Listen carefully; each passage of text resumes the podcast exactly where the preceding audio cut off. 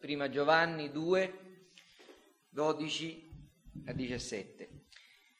Figlioli vi scrivo perché i vostri peccati sono perdonati in virtù del suo nome. Padri, vi scrivo perché avete conosciuto colui che è fin dal principio. Giovani, vi scrivo perché avete vinto il maligno.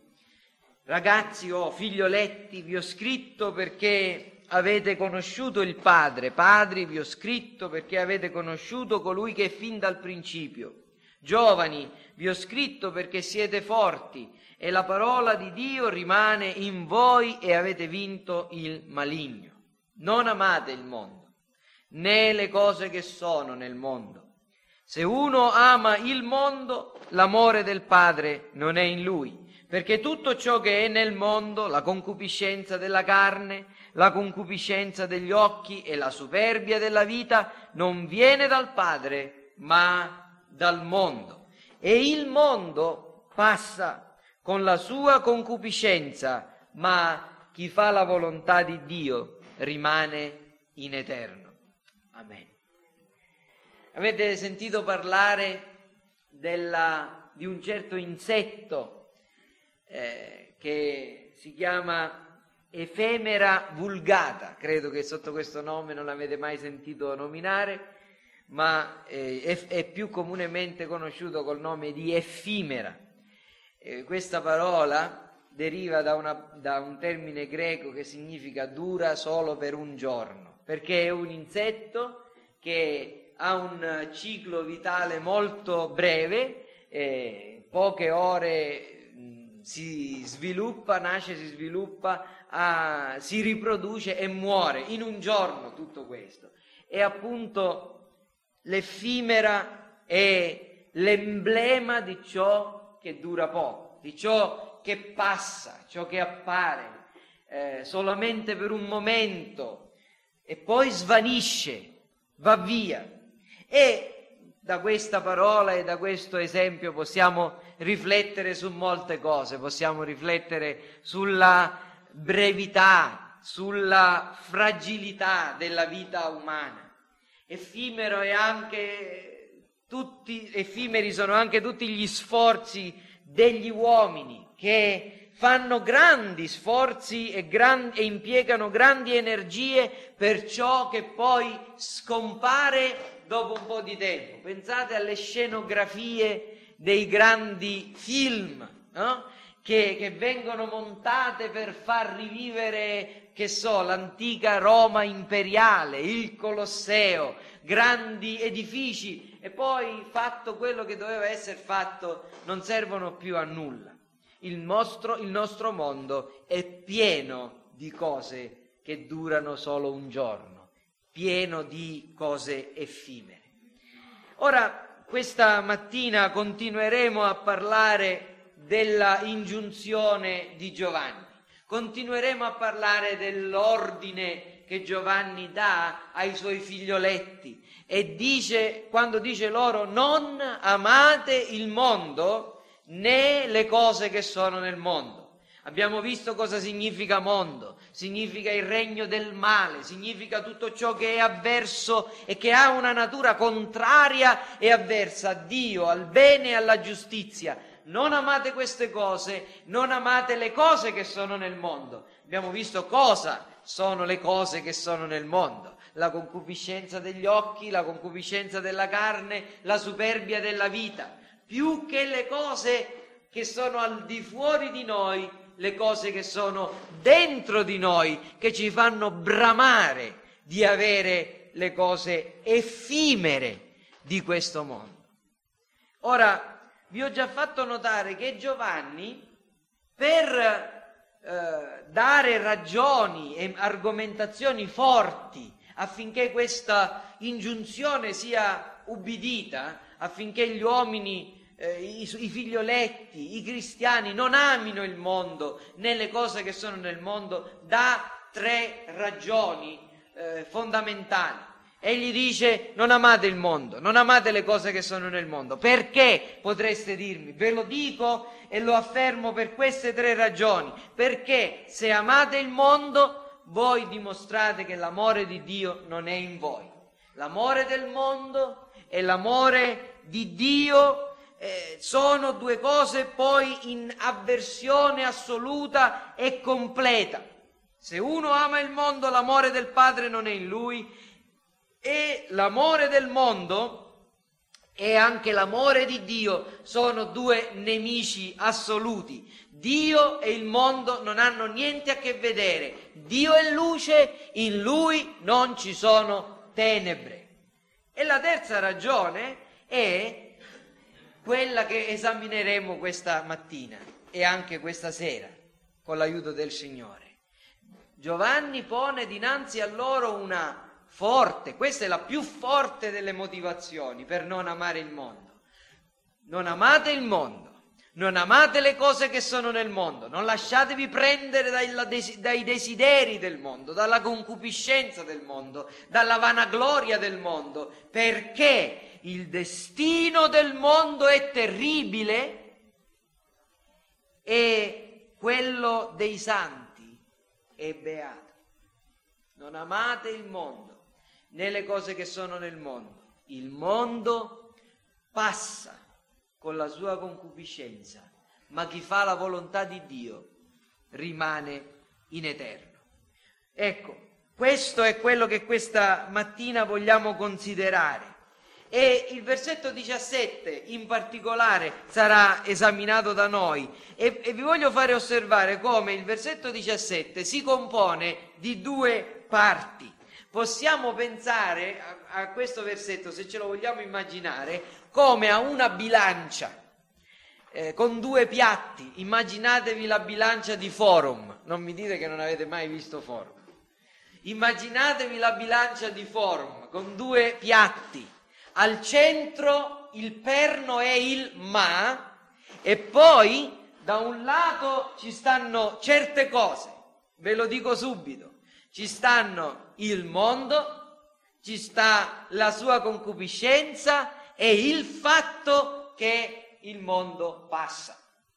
E poi dall'altra parte ci stanno altre cose, ci sta gli ubbidienti, chi fa la volontà di Dio, ci sta la volontà di Dio, ci sta soprattutto ancora il fatto che queste persone rimangono e rimangono in eterno. Perciò Giovanni qui sta facendo, sta mettendo, sta facendo quello che si chiama il, un parallelismo, un parallelismo, se mi per, permettete una parola un po' difficile, antitetico, cioè mette in contrapposizione due realtà, mette in contrapposizione, in contrasto il mondo e poi un cristiano chi fa la volontà di Dio.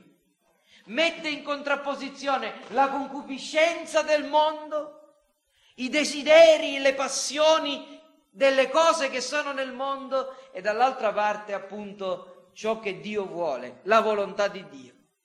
Mette in contrapposizione la vanità, l'effimero di questo mondo, il fatto che questo mondo passa con il fatto che chi fa la volontà di Dio rimane in eterno, ma sta in mezzo e fa questa grande divisione. Ora, questa mattina voglio anch'io unire la mia voce a quella di Giovanni per esortarvi ancora una volta a non amare il mondo, a non amare le cose che sono nel mondo. E voglio parlarvi di due cose, questa mattina parlerò di sol- soltanto di una cosa. Spero di essere un po' più breve del solito. E, e, e poi stasera vi parlerò della seconda parte. Questa mattina vi voglio parlare ed esortare a non amare il mondo parlandovi della dissoluzione del mondo, del fatto che il mondo si dissolve, si sta dissolvendo, sarà distrutto definitivamente. E stasera vi parlerò con l'aiuto del Signore della sorte di coloro che ubbidiscono facendo la volontà di Dio, la rovina del mondo. Se abbiamo compreso il modo in cui, il senso in cui Giovanni usa il termine mondo, comprendiamo anche che il mondo è un sinonimo, cioè significa la stessa cosa del termine tenebre, che egli ha usato molto già nel primo capitolo. Eh, Giovanni parla delle tenebre in eh, vari versetti, capitolo 1, versi 5 e 6. Questo è il messaggio che abbiamo udito da Lui e che vi annunziamo. Dio è luce, in Lui non ci sono tenebre. Se diciamo che abbiamo comunione con Lui e camminiamo nelle tenebre, noi mentiamo e non mettiamo in pratica la verità. Poi ancora nei versetti 8, 9, 11 del capitolo 2, tuttavia è un comandamento nuovo che io vi do, che il, è in, il che è vero in Lui e in voi, perché le tenebre stanno passando e già risplende la vera luce. Chi dice di essere nella luce odia suo fratello è ancora nelle tenebre. E poi versetto 11, chi, ma chi odia suo fratello è nelle tenebre, cammina nelle tenebre, non sa dove va, perché le tenebre gli hanno accecato gli occhi. Quindi questi versetti ci fanno, e il modo in cui Giovanni parla di tenebre ci fa comprendere che il termine tenebre è un sinonimo del termine mondo. Come lo comprendiamo? Chiaramente, versetto 8, quando dice le tenebre stanno passando e già risplende la vera luce. Leggiamo nel verso 17 lo stesso verbo allo stesso tempo, anche se qui i traduttori hanno fatto un altro errore purtroppo non hanno tradotto sta passando, ma hanno tradotto passa. È un presente indicativo, ma avrebbe avuto più efficacia ad essere tradotto come avevano tradotto nel versetto 8. E il mondo sta passando con la sua concupiscenza, ma chi fa la volontà di Dio rimane in eterno. Quindi mondo, tenebre, anche se possono avere un lieve, una lieve differenza, in effetti sono due termini sinonimi. Ora, che cosa, di che cosa ci parla questo versetto? Il mondo sta passando con la sua concupiscenza, ci parla della rovina del mondo. E vi voglio dire una cosa, considerate prima di tutto che la rovina di questo mondo è stata già preannunciata da Dio. Fin dal giardino dell'Eden la promessa del, della distruzione del serpente e della sua progenie indicano che è questa la sorte dei nemici di Dio. Genesi 3:15, il protovangelo, quando Dio parla al serpente nel giardino d'Eden e dice io porrò inimicizia tra te e la donna, tra la tua progenie, i figli del maligno, gli uomini empi, il mondo e la progenie di lei, che è Cristo, ci spiegherà anche eh, l'Apostolo Paolo. Porrò inimicizia tra la tua progenie e la progenie di lei. Questa progenie ti schiaccerà il capo e tu le ferirai il calcagno. Una lotta epica, una lotta in cui è già preannunciato fin dal primo giorno la fine la sorte. Il serpente e la sua progenie sono destinati a soccombere, sono destinati ad essere distrutti dalla progenie della donna, dalla progenie eh, che è Cristo.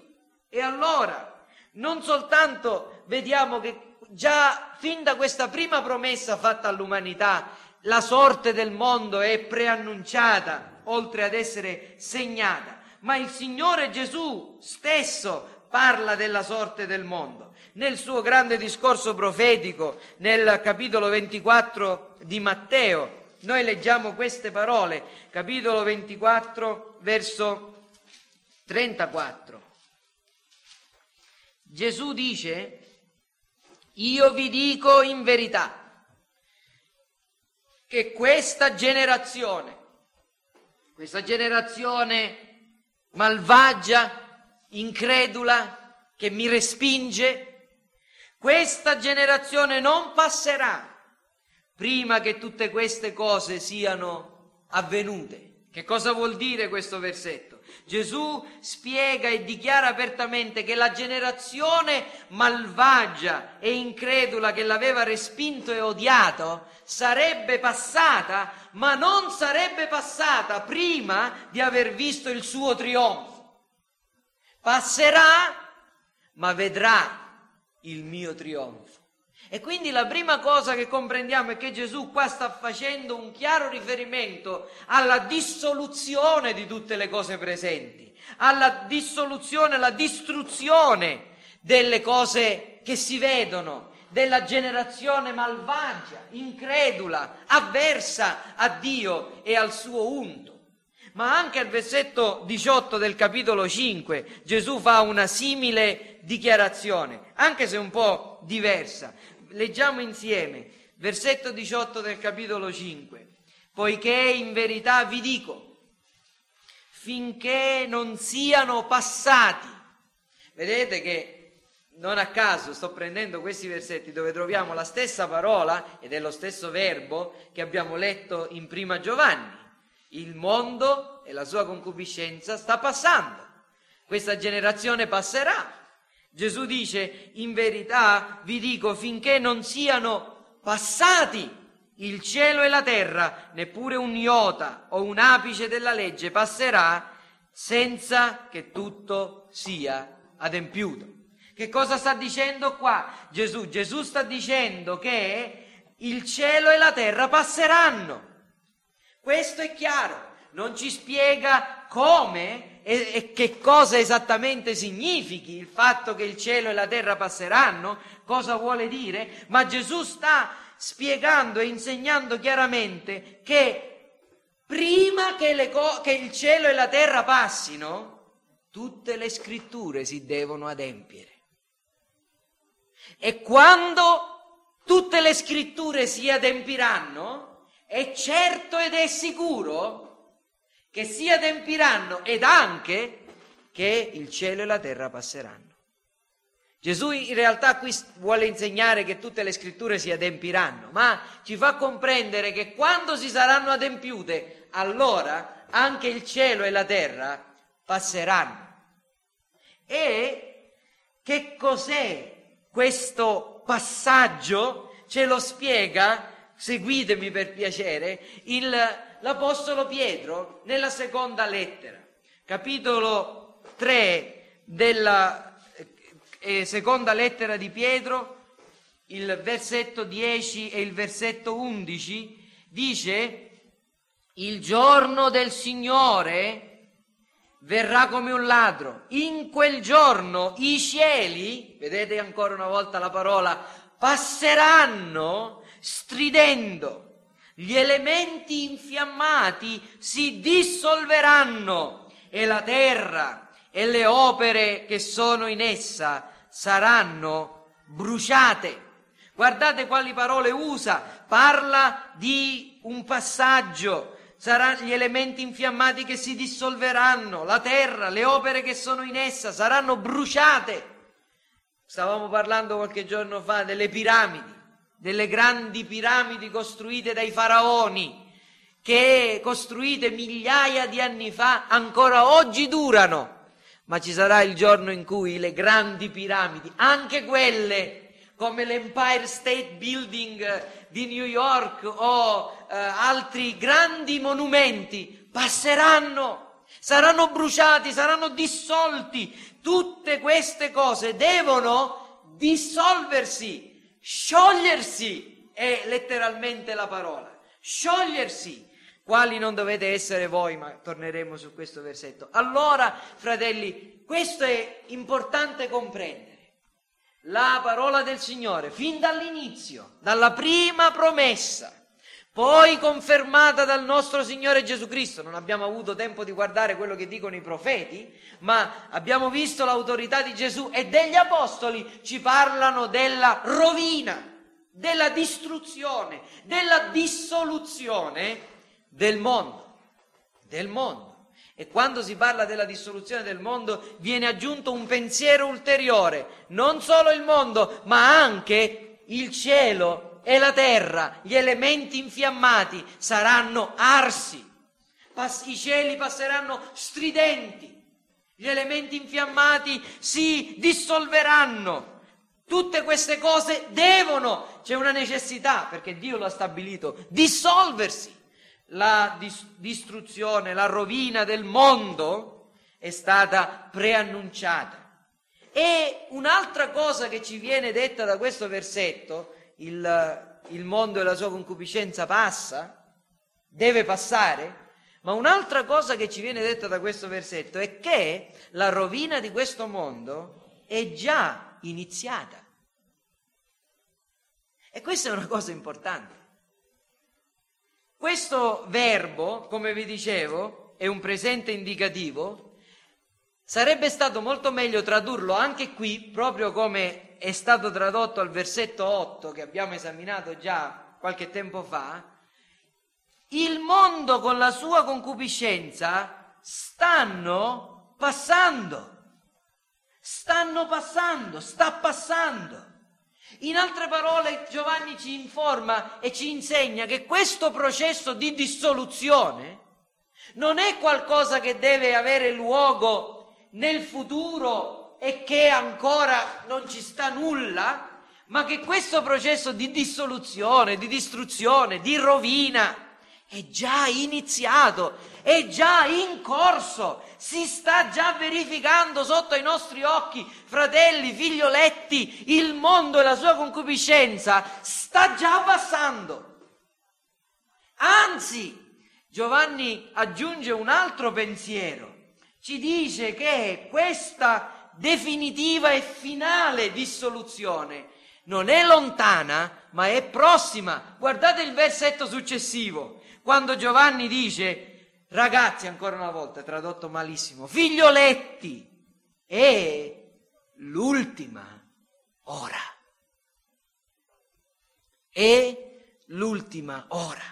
Siamo ormai alla fase conclusiva delle epoche. Siamo ormai nell'ultimo momento della storia dell'umanità, prima che possa essere vista questa definitiva dissoluzione, completa dissoluzione di tutte le cose, che è già iniziata. In altre parole Giovanni sta dicendo non dovete pensare che la fine del mondo no, sia qualcosa di futuro, prossimo o remoto che possiate immaginarla. La fine è già iniziata. Il processo irreversibile della cacciata delle tenebre è già ormai all'ultimo atto. Le tenebre stanno passando, già risplende la vera luce e queste tenebre andranno via e siamo vicini. E la rovina del mondo non è ciò che comunemente si ritiene. Ora io vi chiedo di fare grande attenzione a questo che è, diciamo, il punto centrale delle cose che questa mattina vi voglio dire. Cosa, a cosa pensate quando sentite questa frase? La fine del mondo. Un, ci sono dei modi di dire, dei proverbi, quando succede qualcosa di, di, di un cataclisma, quando succede un, un, grave problema in una famiglia, in una casa, una lite, si dice la fine del mondo. Cosa pensate quando si parla della fine del mondo. Quando parliamo della fine del mondo ci vengono immediatamente alla nostra mente le immagini vivide della morte, della distruzione, dei cataclismi, delle eh, calamità descritte nel libro dell'Apocalisse. Quando pensate alla fine del mondo, pensate alle trombe, ai suggelli, l'avete letta più volte l'Apocalisse, quella è la fine del mondo. E quando parliamo della fine del mondo ci viene in mente l'immagine suggerita da Pietro che ci dice il giorno del Signore verrà come un ladro, i cieli passeranno stridendo, gli elementi infiammati si dissolveranno, la terra e le opere sue saranno arse. Evidentemente si riferiscono a quell'evento. E non possiamo non avere un certo turbamento pensando a queste cose. L'Apocalisse la fine del mondo, la distruzione di tutte le cose.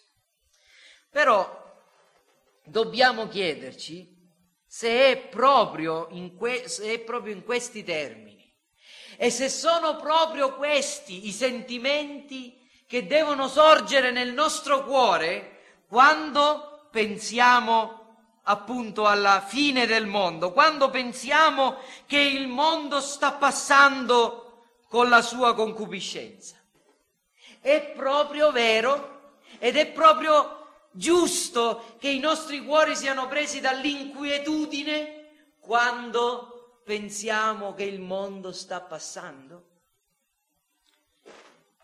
Sono convinto, fratelli, che in questo versetto Giovanni, in un modo glorioso, ci, ci dice quello che poi spiegherà in un modo molto più ampio e dettagliato nel libro dell'Apocalisse e in particolare nei capitoli 17, 18 e 19 dell'Apocalisse. Vi avevo già detto domenica scorsa che questa mattina saremmo andati nell'Apocalisse, in particolare nel, in questa parte dell'Apocalisse. Giovanni dicendo il mondo sta passando con la sua concupiscenza, ma chi fa la volontà di Dio rimane in eterno, ci spiega con quattro parole quello che rivelerà poi in questi tre capitoli della scrittura. E vi chiedo quindi di andare un momento nel libro dell'Apocalisse e, quindi, e guardare insieme a me a questa parte del libro. Io credo che prima o poi, presto o tardi, dovremo studiare un po' più approfonditamente il libro dell'Apocalisse che è un libro bellissimo e che dà grandissimo conforto ai cristiani. E vi assicuro che eh, questo è stato uno dei libri meno amati da me per molto tempo, ma che in questi ultimi tempi un grande amore e un grande diletto nella lettura del libro dell'Apocalisse eh, sta sorgendo nel mio cuore, soprattutto perché quando si aprono certe porte e si vedono certi tesori, non si può far altro che rimanere meravigliati ed estasiati davanti a questo. Ma non voglio farlo adesso, lo faremo in seguito quando il Signore ce ne darà la possibilità. Voglio soltanto farvi comprendere che dal capitolo 12 fino al capitolo 20 del libro dell'Apocalisse, segnatevi un po' questa, questa sezione, questa parte del libro dell'Apocalisse, si parla e vengono descritti cinque nemici dell'agnello, cinque nemici di Cristo. Ed anche in questi capitoli viene descritta la loro fede, non in modo cronologico, ma è come se ogni volta la, eh, la, scrittura ci prendesse, prendesse ognuno di loro isolatamente e raccontasse tutto quello che è accaduto dall'inizio della, eh, della loro creazione, della loro esistenza fino alla loro fine. Eh, non voglio, vi, ripeto, non voglio entrare in questa mattina nel merito, ma i cinque nemici di Cristo descritti sono il dragone, il gran dragone rosso del capitolo 12, la bestia che sale dal mare, la bestia che sale dalla terra o il falso profeta, appunto la bestia che sale dalla terra è il falso profeta, poi Babilonia, la grande prostituta e in particolare Qui ci fermeremo, capitoli 17, 18 e 19, e il quinto nemico, o i, i quint, la quinta classe, categoria di nemici, sono gli uomini che portano il segno della bestia. Uh, nei capitoli 15 e 16 dell'Apocalisse viene descritta la sorte di coloro che portavano il segno della bestia. Nel capitolo 20 viene descritta la fine del dragone della bestia e del falso profeta.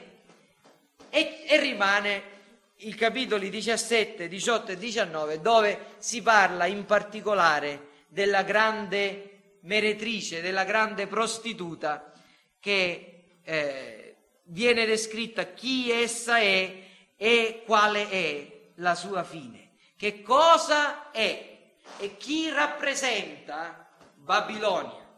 E lo so che molto probabilmente ognuno di noi ha delle idee particolari.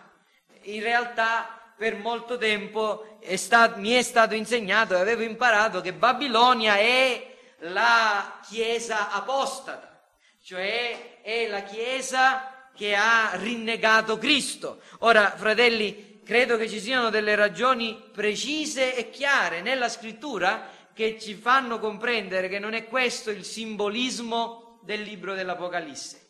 Nella, nella, lingua greca, così come nella lingua italiana, ci sono due parole distinte per descrivere una donna che è una prostituta e una donna che è una adultera o una donna infedele. Sono due parole diverse, come sono due parole diverse in italiano. E questa Babilonia non viene mai chiamata Moicalis, che significa appunto eh, infedele o adultera, ma viene sempre chiamata porne, cioè prostituta. E questo significa che non è, non, questo è un primo argomento che ci fa comprendere che non è mai stata legata mediante un patto a Cristo e all'agnello e che si è poi sviata, che si è poi, eh, le è stata infedele, ma è sempre stata disonesta e avversa a Dio. C'è un'altra eh, concezione che era molto famosa al tempo della riforma protestante e in particolare molto amata dai nostri cari amici puritani. Essi consideravano Babilonia, la grande prostituta, la chiesa di Roma. In realtà, fratelli, è chiaro che, capi- che, che eh, nel capitolo 17 la Babilonia del capitolo 17 è un riferimento evidente proprio alla città di Roma, ma noi non possiamo trovare e non, e non, sarebbe neanche corretto dal punto di vista biblico attribuire alla Chiesa romana, alla Chiesa cattolica romana, il simbolismo della grande meretrice per varie ragioni. Prima di tutto perché quando Giovanni scrive questo libro, il libro dell'Apocalisse, egli lo scrive non per il futuro o per le persone che dovevano vivere molti secoli dopo, ma Giovanni scrive questo libro per i credenti di allora, per dare conforto, consolazione a quelli che ricevevano la parola di Dio. Ascoltatemi fratelli, tutta la Bibbia è stata scritta così. Quando eh, sono, stati, sono comparsi questi scritti ispirati, erano sono stati designati e il miracolo dell'ispirazione certamente contiene dei riferimenti al futuro, apre il velo verso il futuro, ma per quale scopo? Per dare speranza, consolazione, conforto a quelle persone che ricevevano in quel momento storico quegli scritti.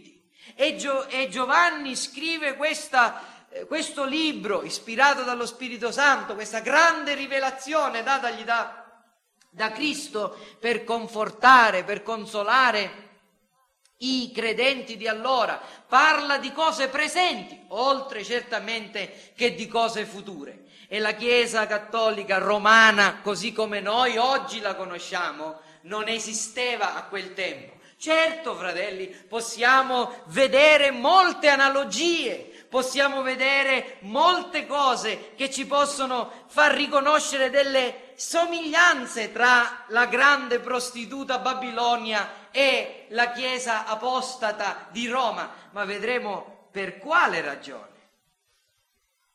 La prima cosa che vi voglio far comprendere è che leggendo attentamente il capitolo 17, e anche il capitolo 18 dell'Apocalisse, voi vedrete che la Babilonia di cui si parla è la città di Roma, certamente la città di Roma, la città imperiale di Roma, come emblema, come simbolo di ogni vizio, di ogni lussuria, amore dello sfarzo, del lusso, come centro di seduzione, allettamento, tentazione, in altre parole, come l'incarnazione della mondanità del mondo.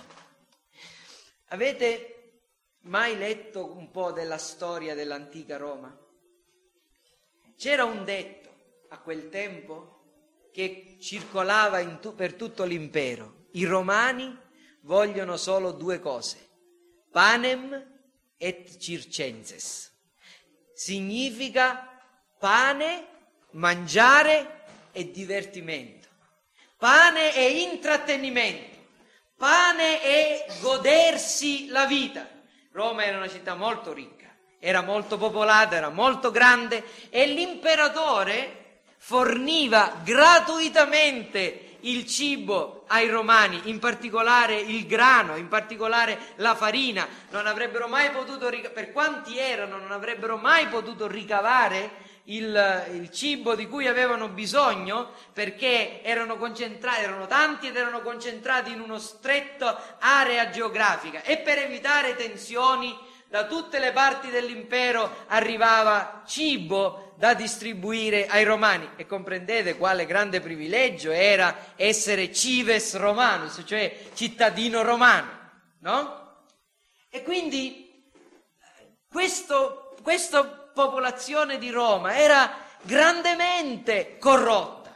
Pensavano a mangiare, a bere, a divertirsi. Sono famosi i, i, i circhi di Roma, il Circo Massimo, eh, il Colosseo, gli spettacoli cruenti di gladiatori, eccetera, grandemente frequentati. E Babilonia appunto rappresenta, rappresentata dalla città di Roma, è proprio il centro della seduzione, della lussuria, appunto del lusso, del piacere, del godimento, dei piaceri carnali, della concupiscenza. In altre parole, è il mondo, è il mondo, il mondo di cui Giovanni sta parlando. Se leggete poi i capitoli 27 e 28 di Ezechiele. E io so che voi siete persone che leggono la Bibbia e li paragonate col capitolo 18 di, di, di, Apocalisse, soprattutto dal versetto 11 in poi. Vedrete che al capitolo 27 e 28 di Ezechiele non si parla di Babilonia, ma si parla di Tiro, della città di Tiro. E questa città di Tiro ha gli stessi commerci, gli stessi scambi, le stesse eh, transazioni, le stesse mercanzie che noi leggiamo che ha la città di Babilonia nel capitolo 18 al versetto 11. Che cosa significa? Che Babilonia è il simbolo del mondo come centro di seduzione, di piacere, come centro di commercio come centro di attività commerciali, di arte, di industria, eh, di cultura e mediante queste cose cerca di sedurre e catturare i credenti affinché abbandonino Dio. Quindi Roma, Tiro, Babilonia sono delle città che rappresentano il concentrato di ogni vizio, di ogni lussuria, seduzione mondana, di ciò che appassiona la carne, gli occhi, la vanagloria della vita. E la terza cosa che, vi, che mi fa comprendere che nel capitolo 17, 18 e 19 si parla del mondo che passa con la sua concupiscenza è che Babilonia è considerata una città che allo stesso tempo è futura, presente e anche passata. Certamente alla fine del capitolo 17 dice Giovanni nell'Apocalisse, la donna che hai vista è la grande città che domina sui re della terra. È la grande città che domina sui, te, sui re della terra. È presente, adesso, è attiva. Ma leggete in Isaia 48, 20, in Isaia 52, 11 in Geremia 50 verso 8 e poi 41 a 44 e in Zaccaria 2,7. Poi lo farete. E vedrete che Dio attraverso questi profeti esorta a uscire fuori da dove? Da Babilonia. Ma Babilonia era al tempo di Giovanni? O era già al tempo di Isaia, di Geremia e di Zaccaria? Sì, la città che rappresenta il mondo, le sue seduzioni, i suoi allettamenti è una città passata, presente e futura perché il mondo è mondo da quando il peccato è entrato nella creazione e ha corrotto ogni cosa. Essa quindi è il mondo come centro di seduzione anticristiana e anche in ogni momento della storia e in particolare in questo tempo. E qual è la fine del mondo? La fine del mondo la leggiamo nel capitolo, alla fine del capitolo 18 di Apocalisse e 19 di Apocalisse è una fine improvvisa che segna il trionfo, l'esultanza dei santi e i capitoli appunto 18 e 19 descrivono l'esultanza dei santi che hanno visto la caduta di Babilonia, la fine dei suoi traffici, la conclusione delle sue seduzioni e persecuzioni. Rallegrati, o cielo, per la sua rovina. E voi, santi, apostoli e profeti, rallegratevi perché Dio, giudicandola, vi ha reso giustizia. E poi leggiamo ancora insieme al, al, al, al, versetto 24, in lei è stato trovato il sangue dei profeti e dei santi e di tutti quelli che sono stati uccisi sulla terra. Vedete che è il mondo? È il mondo che odia quelli che sono di Cristo? Tutti i santi, è vero che la Chiesa di Roma ha ucciso molti santi. È vero che in una sola notte, nella notte di San Bartolomeo, migliaia di ugonotti, calvinisti furono uccisi in Francia, ma non è stata la Chiesa di Roma ad aver ucciso tutti i santi, è stato il mondo. È il mondo che è nella Chiesa di Roma, va bene, certo, certamente, ma Babilonia è il mondo, avverso ai cristiani e dopo queste cose, versetto 19, capitolo 19, udì nel cielo una gran voce come di una folla immensa che diceva lode a Dio, alleluia, la salvezza, la gloria, la potenza appartengono al nostro Dio, perché veritieri e giusti sono i suoi giudizi. Egli ha giudicato la grande prostituta che corrompeva la terra con la sua prostituzione e ha vendicato il sangue dei suoi servi, chiedendone conto alla mano di lei. E dissero una seconda volta, alleluia, il suo fumo sale per i secoli dei secoli. Allora, questa è la fine del mondo, questa è la fine del mondo.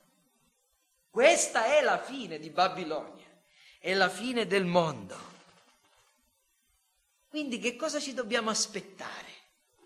Mi avvio alla conclusione, fratelli. Quando pensiamo alla fine del mondo, che cosa ci dobbiamo aspettare? Il nostro desiderio deve essere alimentato dal pensiero e dalla certezza della sua completa e repentina distruzione dopo secoli di tirannia e di seduzione. Non dobbiamo attenderci un aumento della corruzione e d'altronde più corrotto di quanto è il mondo di oggi non può essere.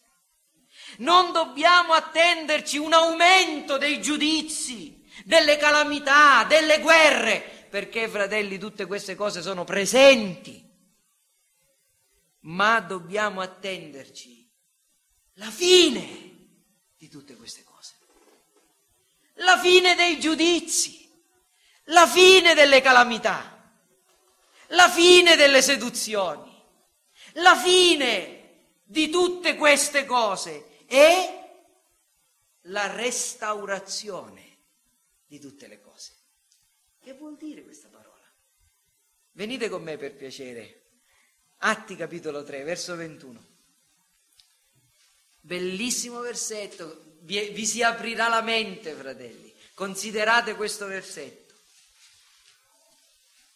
È Pietro che sta parlando, leggo insieme a voi dal versetto 19, è un appello, una predicazione, ecco la predicazione cristiana, ecco la predicazione apostolica, verso 19, ravvedetevi dunque e convertitevi perché i vostri peccati siano cancellati e affinché vengano dalla presenza del Signore dei tempi di ristoro e che Egli mandi il Cristo che vi è stato predestinato, cioè Gesù, che il cielo deve tenere accolto fino ai tempi della restaurazione di tutte le cose di cui Dio ha parlato fin dall'antichità per bocca dei profeti, fino ai tempi della restaurazione di tutte le cose.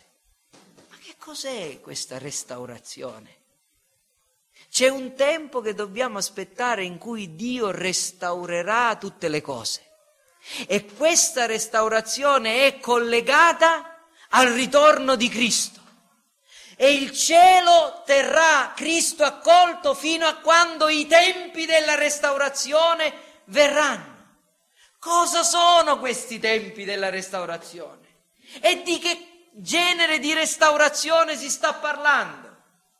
Vi posso portare ancora un po' più avanti nella scrittura, Romani capitolo 8. Romani capitolo 8, capitolo 8 dal versetto 19 al versetto 23. Poiché la creazione. La creazione, non il mondo, ma la creazione. Aspetta con impazienza la manifestazione dei figli di Dio. Perché la creazione è stata sottoposta alla vanità, non di sua propria volontà, ma a motivo di colui che ve l'ha sottoposta, nella speranza che anche la creazione stessa sarà liberata dalla schiavitù della corruzione per entrare nella gloriosa libertà dei figli di Dio. Sappiamo infatti che fino a ora tutta la creazione geme ed è in travaglio e non solo essa, ma anche noi che abbiamo le primizie dello Spirito gemiamo dentro di noi aspettando l'adozione, la redenzione del nostro corpo. Che cos'è questa restaurazione? È la cacciata definitiva della corruzione del mondo? È la liberazione di questa creazione dal peccato e dalle sue conseguenze. È la purificazione di tutte le cose, è il ritorno allo stato iniziale quando Dio creò i cieli e la terra, l'uomo e disse, ecco, tutto questo è molto buono. Poi divenne molto cattivo. E in questo mondo molto cattivo, il figlio, la progenie della donna è entrato.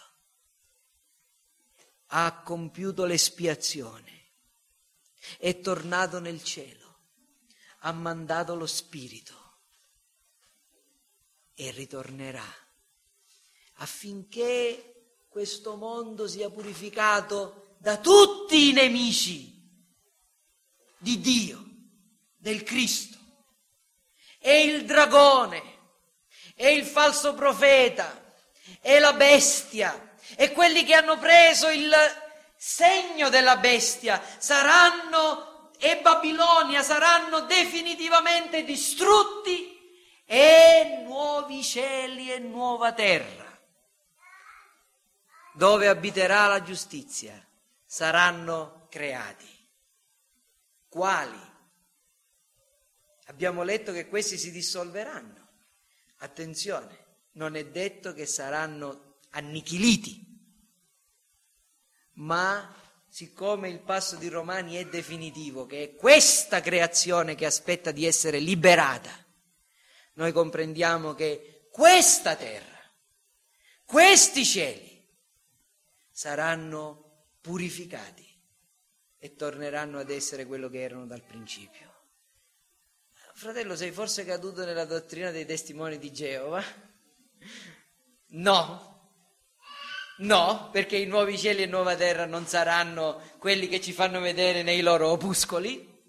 Sono cose che occhio non ha veduto, che orecchio non ha udito, che non sono salite in cuor d'uomo, quelle che Dio ha preparato per quelli che l'amano. E non voglio assolutamente pensare che uh, mi trastullerò con le cose che oggi possono essere la mia gioia. Certo, non riesco a capire perfettamente, ma una cosa è chiara che sarà questa creazione ad essere liberata per entrare nella libertà dei figli di Dio. D'altronde l'Apostolo Paolo stesso dice, fratelli ai Corinzi, lo schema di questo mondo, la figura di questo mondo, l'apparenza di questo mondo passa. È vero, passerà. Rimarrà la sostanza della nuova creazione, dove abiterà la giustizia. Il mondo sta passando con la sua concupiscenza, significa proprio tutto questo, fratelli. Tutto quello che vi ho detto stamattina. Non amatelo quindi. Non amatelo. Non mettete il vostro cuore in questo mondo, nelle cose di questo mondo. Non poggiate i vostri sguardi nelle cose che passano. Non lasciatevi incantare dalle sue seduzioni. Bambini, ragazzi, giovani, non amate il mondo e tutti quanti noi, fratelli. Non si parla solo ai, ai giovani, ma si parla anche ai padri. Eh? Questa è una sortazione per tutti. Non amate il mondo nelle cose che sono nel mondo. Se il mondo passa con la sua concupiscenza e corre verso la distruzione, cosa dobbiamo fare? Voglio dire due parole e ho veramente finito.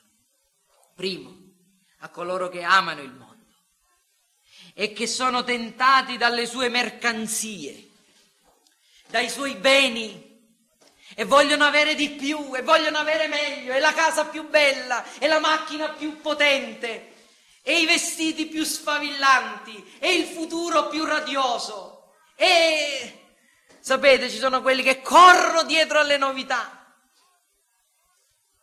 le vanità di questo mondo non lasciatevi prendere dal vortice di queste cose. Incantati dal luccichio e desiderosi della vanagloria di questo mondo. Quando smetterete di correre dietro al vento? O figli degli uomini, fino a quando si farà oltraggio alla mia gloria? Fino a quando amerete vanità e andrete dietro a menzogna? Dice Dio attraverso Davide nel Salmo 4. Basta correre dietro ciò che non sazia. Le cose del mondo non soddisferanno l'appetito, la concupiscenza, la faranno aumentare di più. Non ti affannare a diventare ricco. C'è qualcuno che vuole diventare ricco tra di noi? Non ti affannare a diventare ricco. Smetti di applicarvi la tua intelligenza, usa la tua intelligenza per la gloria di Dio. Bambini, figli miei, eh, non solo miei. Sì, Dio vi ha dotato di intelligenza. Io credo che tra di noi abbiamo persone, bambini che sono molto promettenti, ragazzi che sono dotati di, grandi, di buoni talenti. Noi li dobbiamo guidare, genitori affinché la loro intelligenza non serva per la loro autoaffermazione, ma per, possano mettere i loro talenti e la loro intelligenza per la gloria di Dio. Se studiano e sono di successo negli studi, non pensiamo e cerchiamo di far comprendere loro che non devono studiare per se stessi,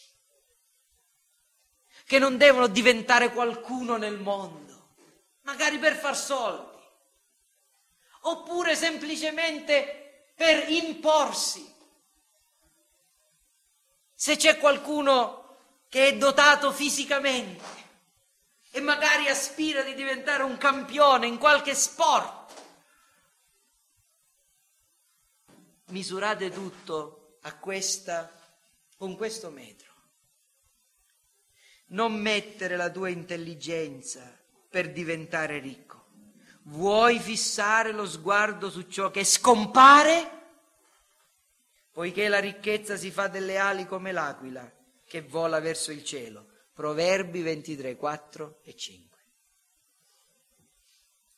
E poi a coloro che sono già fuori dal mondo, a voi fratelli, santi, che amate il Signore, lo temete, che vi studiate di non amare il mondo.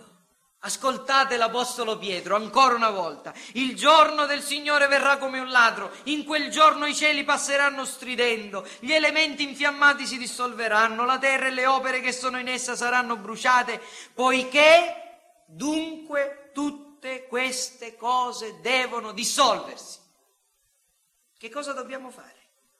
Uscendo questa mattina da questo culto, dopo aver sentito il pastore parlare un'ora, cosa devo fare io che sono un figlio di Dio? Poiché tutte queste cose devono dissolversi, quali non dovete essere voi, per santità di condotta e per pietà, mentre attendete e affrettate la venuta del giorno di Dio, in cui i cieli infuocati si dissolveranno, gli elementi infiammati si scioglieranno. Ma secondo la sua promessa, noi aspettiamo nuovi cieli e nuova terra nei quali abiti la giustizia.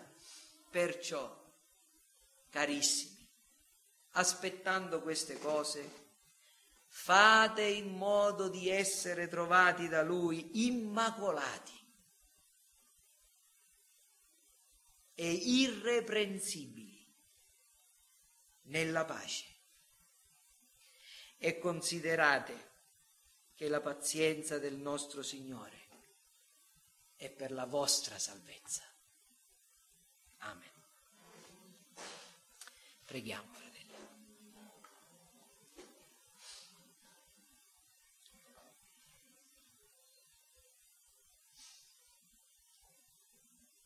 Padre Celeste, ti vogliamo ringraziare per la tua parola di verità. Quanta ricchezza troviamo in questa frase, il mondo sta passando con la sua concupiscenza.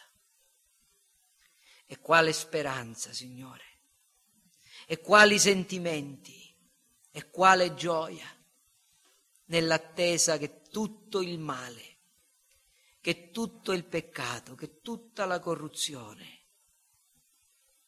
che tutto ciò che ti è nemico e avverso sia definitivamente distrutto. Oh Signore, ti prego che tu chiami altri al di fuori di questo mondo. E ti prego, Signore, che tu ci aiuti a tutti a non amare il mondo né le cose che sono nel mondo a non amarlo per niente, a non fissare i nostri sguardi sulle cose che passano, ma a mettere tutte le nostre energie, intelligenza in nobili progetti, a sorgere e elevarci al di sopra dei nostri simili per fare cose che rimangono, che durano, che non saranno arse aiutaci a costruire sul fondamento di Cristo non il legno, la paglia, le cose che corruttibili, ma aiutaci a costruire oro, argento, pietre preziose che rimarranno per sempre. Ti preghiamo perciò che tu ci sostenga in ogni giorno della nostra vita e che ci aiuti a camminare nel tuo timore sempre. Te lo chiediamo nel nome di Gesù. Amen.